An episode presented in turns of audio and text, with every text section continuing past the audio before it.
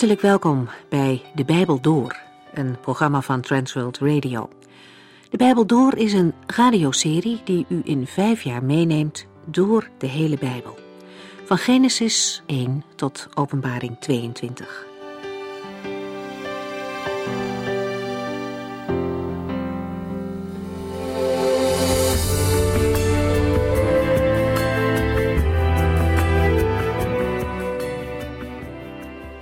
De vorige keer begonnen we aan de tweede brief die Paulus naar de gemeente in Korinthe schreef. In de eerste brief stond het gemeenteleven centraal en in deze tweede brief lezen we meer over het apostelschap. Er was een groep valse leraren in de gemeente die het gezag van Paulus voortdurend ter discussie stelden. Na de eerste brief en het bezoek van Titus is er gelukkig veel veranderd. De meerderheid van de gemeente heeft geluisterd. Paulus laat hen weten hoe blij hij is met deze ommekeer. Tegelijkertijd is er een kleine groep die er nog steeds op uit is om Paulus onderuit te halen. Deze oppositie bestaat uit een groepje Joodse leraren. Zij vinden het optreden van Paulus zwak en erkennen zijn apostelschap niet. Als een rode lijn door deze brief loopt de verdediging van Paulus. En niet toevallig begint hij zijn brief met een duidelijk statement. Hij is door de wil van God aangewezen als apostel van Jezus Christus. Deze brief laat ook veel zien van de persoonlijke strijd en de gevoelens van Paulus als hij spreekt over zijn leven als apostel. Hij vertelt over zijn beproevingen en zijn zwakheid, maar dat juist daarin de kracht van Christus zichtbaar wordt. Geloofshelden zijn niet de mensen die van zichzelf uit geweldig zijn. Het zijn mensen in wie Christus gestalte krijgt. In hoofdstuk 8 en 9 staat er een uitvoerige uitleg over christelijke vrijgevigheid. Paulus dringt er bij de Corinthiërs op aan om hun belofte te houden en royaal te zijn voor de arme christenen in Jeruzalem. Hij houdt hen de vrijgevigheid van de Macedoniërs voor en roept hen op om niet achter te blijven. Maar dat komt verderop in de brief uitgebreider aan de orde. Vandaag gaan we verder in hoofdstuk 1 vanaf vers 4.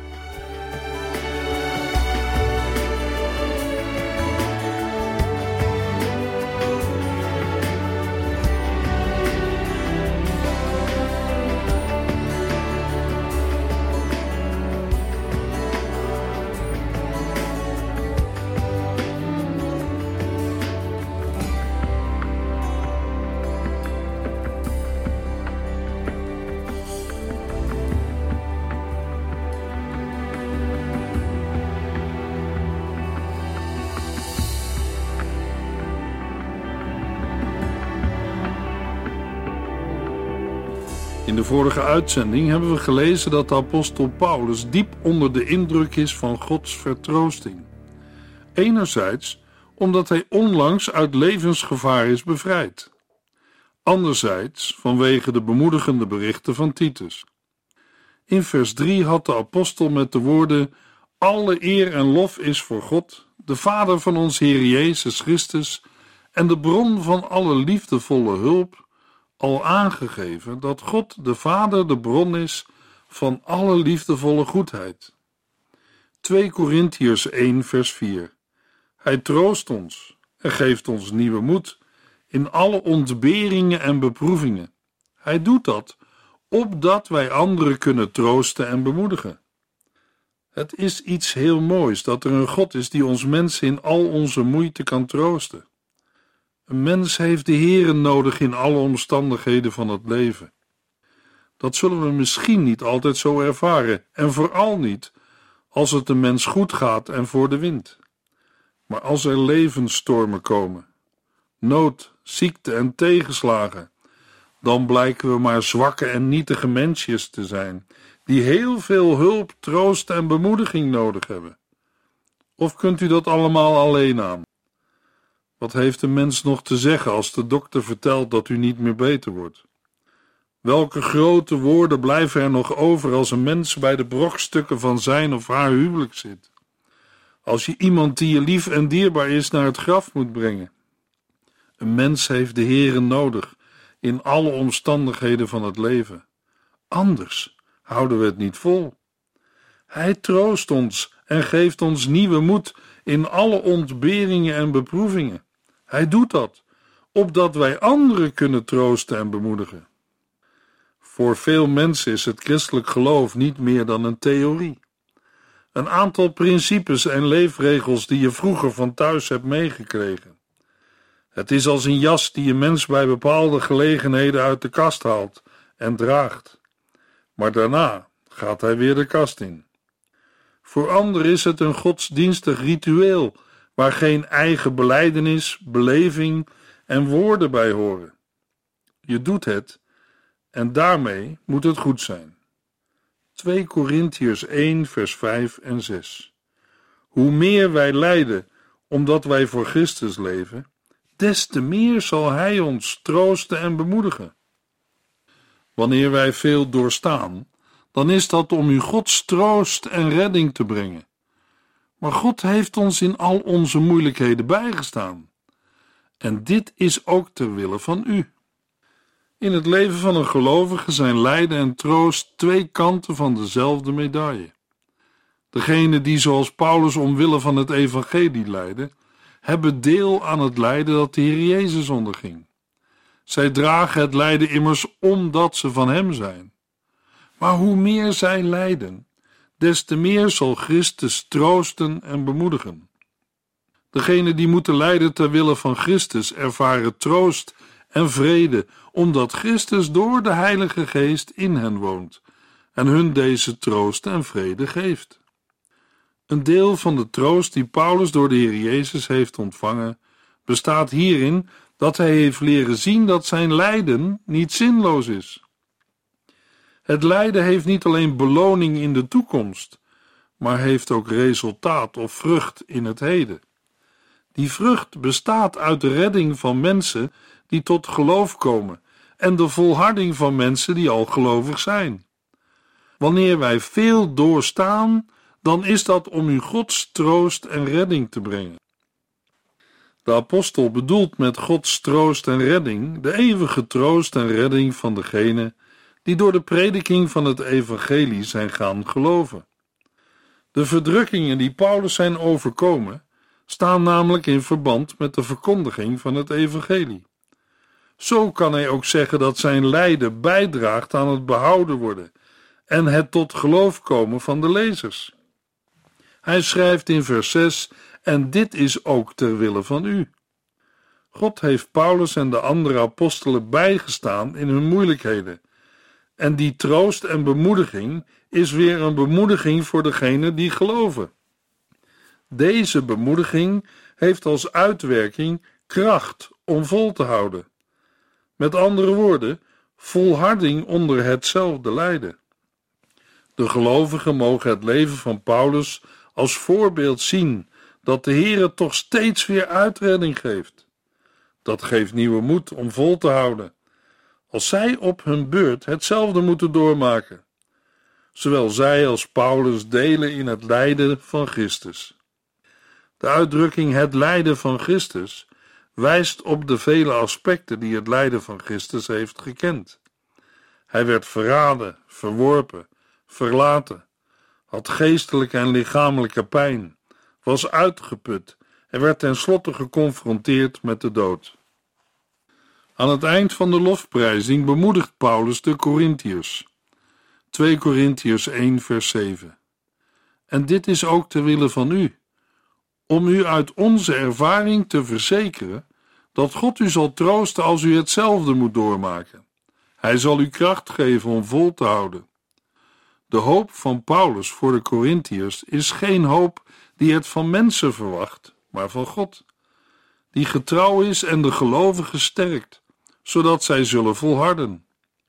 In Filippenzen 1 vers 6 schrijft de apostel aan de gelovigen: Ik ben er zeker van dat God op de grote dag van Christus Jezus het goede werk dat hij onder u begonnen is, zal voltooien.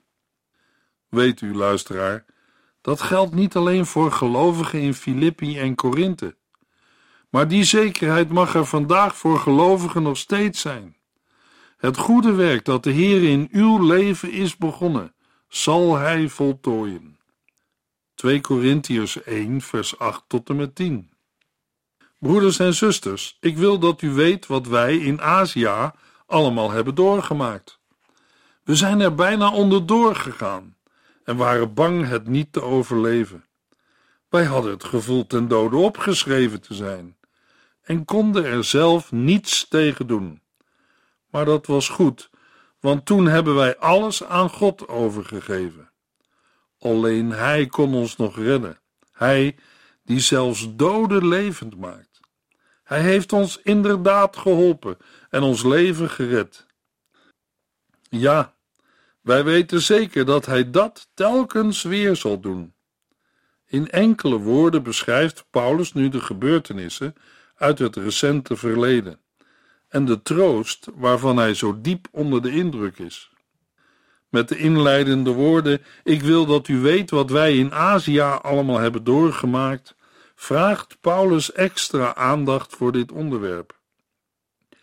De beschrijving van de verdrukking met wij zijn er bijna onderdoor gegaan, waren bang het niet te overleven en wij hadden het gevoel ten dode opgeschreven te zijn, wijzen niet op een ziekte, maar op vervolging, wat gepaard ging met voorarrest en een gerechtelijk proces. Lucas beschrijft in Handelingen 19 wel de oproer van de zilversmeden in Efeze, de hoofdstad van Azië. Maar daarbij liep het leven van Paulus niet direct gevaar. Mogelijk heeft Lucas om speciale redenen bepaalde confrontaties van Paulus met de Romeinse overheid bewust weggelaten. In 1 Corinthians 16, vers 9 maakte Paulus al duidelijk dat er veel tegenstanders in Efeze zijn die het op hem hebben gemunt. Als er werkelijk sprake is geweest van een gevangenschap in Efeze, dan is het niet onwaarschijnlijk dat Paulus bijvoorbeeld de brieven aan de Filippenzen in deze tijd heeft geschreven. Wij hadden het gevoel ten dode opgeschreven te zijn en konden er zelf niets tegen doen. Woorden die we kunnen weergeven met wij hielden in ons hart al rekening met een doodvonnis. Dit zou erop kunnen wijzen dat Paulus' verdrukking niet bestond uit een ziekte met mogelijk een dodelijke afloop, maar eerder uit een gerechtelijk onderzoek waarbij Paulus ter dood veroordeeld had kunnen worden. Het is opmerkelijk dat Paulus de genoemde verdrukking ook ziet als een leerproces. Paulus schrijft: Maar dat was goed, want toen hebben wij alles aan God overgegeven. Alleen Hij kon ons nog redden, Hij die zelfs doden levend maakt.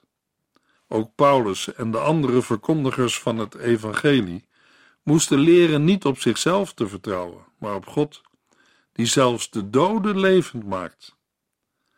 In de genoemde situatie had Paulus geen enkele eigen mogelijkheid meer of menselijk middel om aan een doodvonnis te ontkomen. Wat alleen overbleef was het vertrouwen in God. Alleen de Heere was in staat hem uit het huidige levensgevaar te redden, maar ook na de dood tot een nieuw verheerlijk leven op te wekken.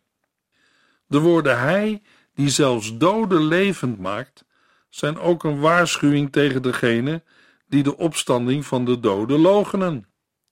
Hij heeft ons inderdaad geholpen en ons leven gered. Ja, wij weten zeker dat Hij dat telkens weer zal doen. De Heer heeft Paulus' leven gered, maar over de aard van deze verlossing wordt verder niets gezegd. Was het een vrijspraak of een ontsnapping? De slotwoorden van vers 10 geven het resultaat van Paulus' hoop aan. Wij weten zeker dat hij dat telkens weer zal doen. In Psalm 103 zingt David over de goedheid van God. Met hart en ziel wil ik de Heere prijzen en zijn heilige naam loven. Mijn ziel prijst de Heere en vergeet vooral nooit wat hij allemaal voor goeds heeft gedaan. Hij vergeeft mij al mijn zonden en geneest mij van elke ziekte. Hij geeft mij het leven terug. Hij schenkt mij al zijn goedheid, trouw en liefdevolle medelijden. Hij overstelpt mij met zegeningen en ik voel mij weer jong als vroeger. De Heere helpt allen die verdrukt worden. Hij laat het recht voor hen zegevieren. 2 Korintiërs 1 vers 11 Maar u moet ons ook helpen door voor ons te bidden. Als men dan ziet hoe God uw gebeden verhoort, zal hij lof en dank van vele mensen ontvangen. Vers 11 is de voortzetting van de laatste woorden van vers 10. Ja, wij weten zeker dat hij dat telkens weer zal doen. Het gebed van de gelovigen van Korinthe wordt mede een voorwaarde voor toekomstige uitreddingen door de Here. Paulus zegt: Wij weten zeker dat hij ons nog verder zal verlossen, als ook jullie meehelpen door voor ons te bidden. Behalve de Corinthiërs zijn natuurlijk ook andere gemeenten bij deze voorbeden betrokken. Hoewel het misschien voor sommigen moeilijk is voor te stellen dat voorbeden iets zou kunnen bijdragen aan de reddende macht van de Here, of iets zou kunnen veranderen aan de loop van de dingen, is dat wel degelijk zo. Voorbeden door medegelovigen heeft een belangrijke uitwerking en kan niet worden gemist. Bovendien bevestigen de gelovigen in de voorbeden hun verbondenheid met de Here en met elkaar, waardoor het werk van Satan teniet wordt gedaan. Op de voorbeden zal de verlossing van de Here volgen, met als gevolg de dankzegging om de verhoring van de gebeden. Als men dan ziet hoe God uw gebeden verhoort, zal hij lof en dank van vele mensen ontvangen. Paulus ziet als het ware de dankbare gezichten van de gelovigen omhoog gericht om de Here te prijzen. Naast het aspect dankbaarheid voor gelovigen kan de verhoring ook een getuigenis zijn naar ongelovigen. Zij zien met eigen ogen de grote daden van de levende God. Paulus schreef in vers 4: Hij troost ons en geeft ons nieuwe moed in alle ontberingen en beproevingen. Hij doet dat, opdat wij anderen kunnen troosten en bemoedigen. God laat toe dat we moeite hebben, zodat we anderen kunnen troosten. Het Bijbelboek Prediker laat in Prediker 7, vers 3 iets zien van het waarom. Verdriet is beter dan blijdschap, want verdriet is beter voor de ziel.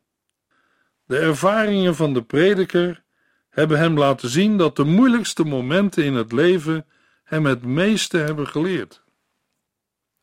2 Korintiërs 1 vers 12 We kunnen eerlijk zeggen dat wij altijd zuiver en oprecht geweest zijn.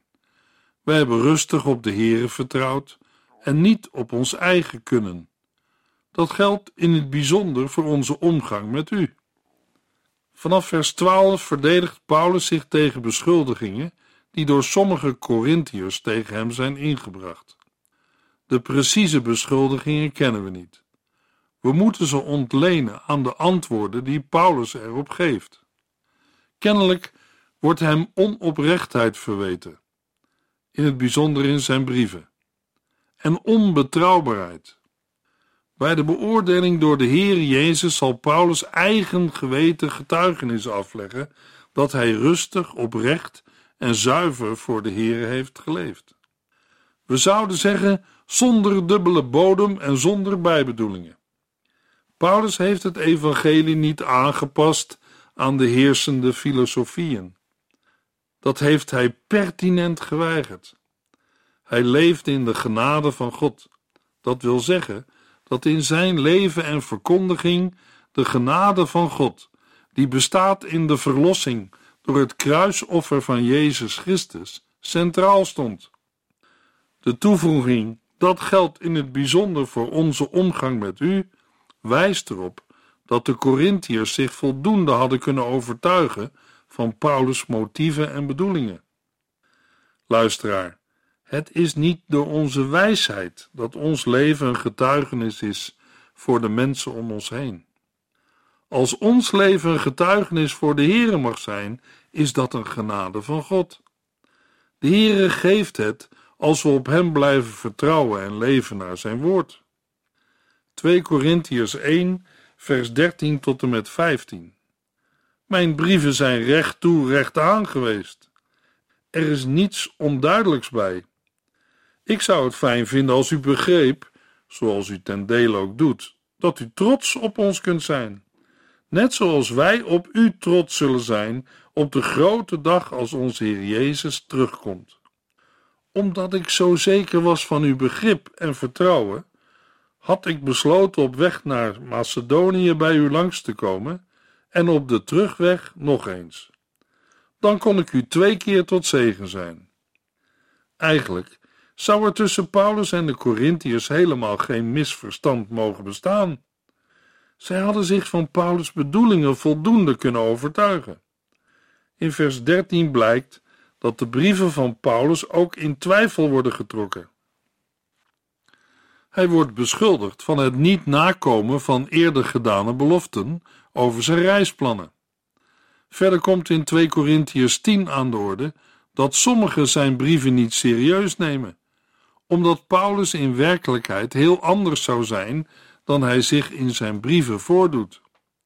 De woorden: Mijn brieven zijn recht toe recht aan geweest, wijzen op de heldere en eenduidige betekenis van hetgeen Paulus schrijft. Hij meent wat hij schrijft. En de Corinthiërs kunnen hem eigenlijk niet verkeerd begrijpen. Hij hoopt dat de Corinthiërs bij het lezen van deze brief zijn eerlijke bedoelingen volledig zullen inzien en erkennen. Bij Christus' wederkomst zijn de gelovigen uit Korinthe de bekroning op Paulus' apostelschap. Vol dankbaarheid zal hij hen bij de wederkomst van Christus als het ware aan hem voorstellen.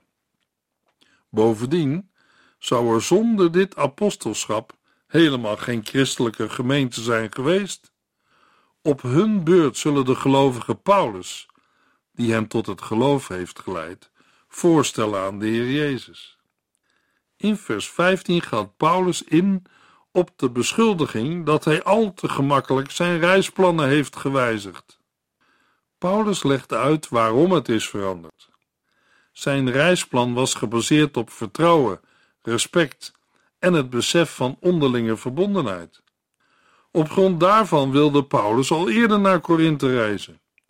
Hij wilde Korinthe een tweede maal bezoeken en vanuit Korinthe naar Macedonië reizen, om vandaar weer terug te keren en een wat langere tijd in Korinthe te blijven.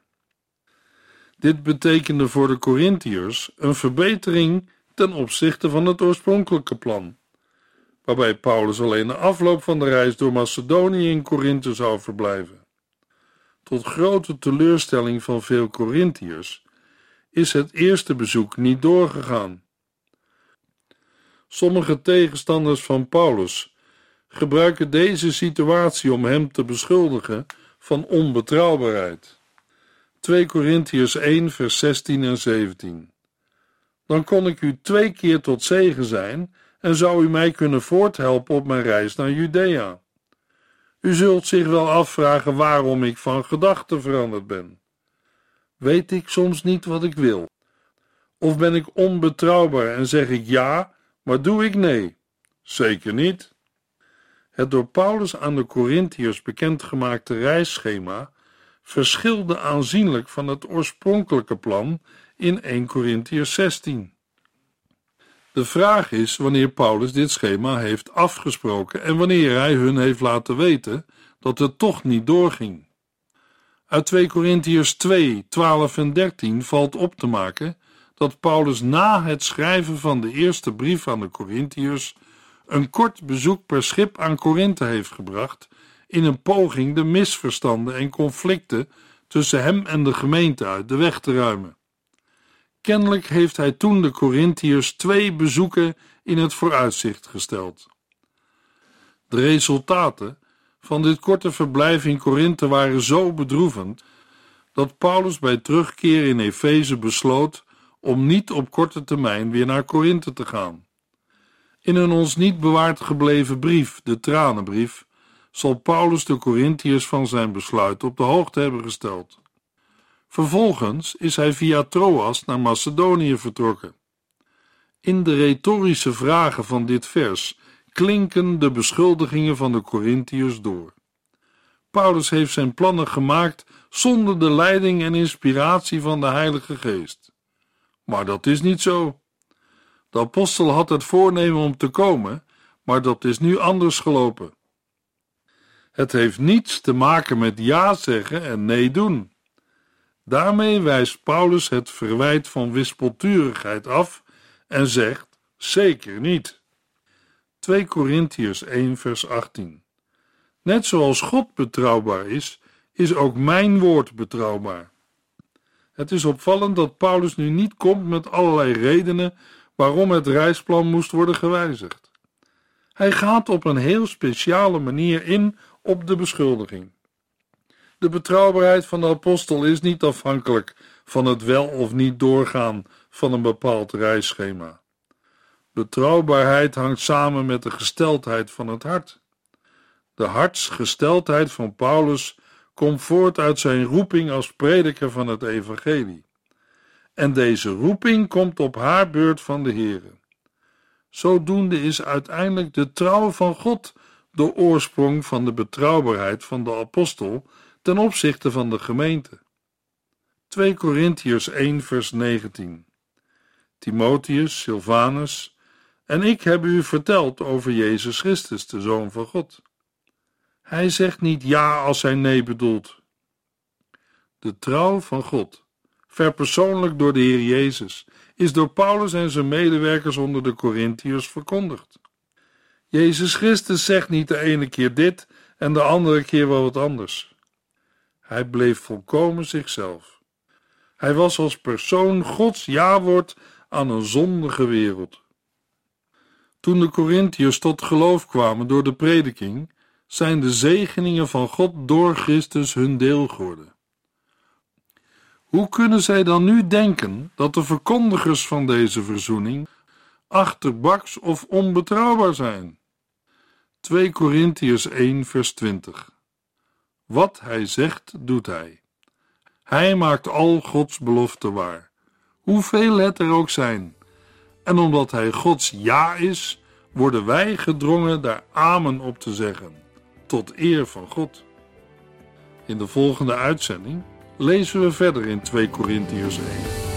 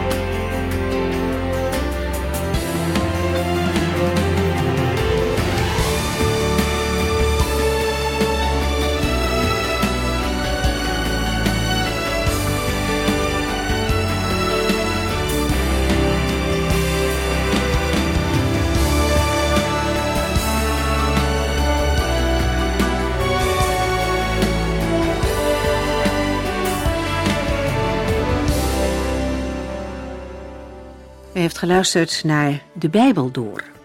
In het Nederlands vertaald en bewerkt door Transworld Radio. Een programma waarin we in vijf jaar tijd de hele Bijbel doorgaan. Als u wilt reageren op deze uitzending of u heeft vragen, dan kunt u contact met ons opnemen. Tijdens kantooruren kunt u bellen op 0342 47 8432. 0342 47 8432. 32. Ook kunt u een e-mail sturen naar de Bijbel door transworldradio.nl en natuurlijk kunt u ook via de post ons bereiken. TWR, postbus 371, postcode 3770, AJ in Barneveld. Dit programma werd gepresenteerd door Cor Weda en Ike André. Techniek was in handen van Odin van Woerdekom. En wij allemaal bedanken u voor het luisteren. Graag tot de volgende keer.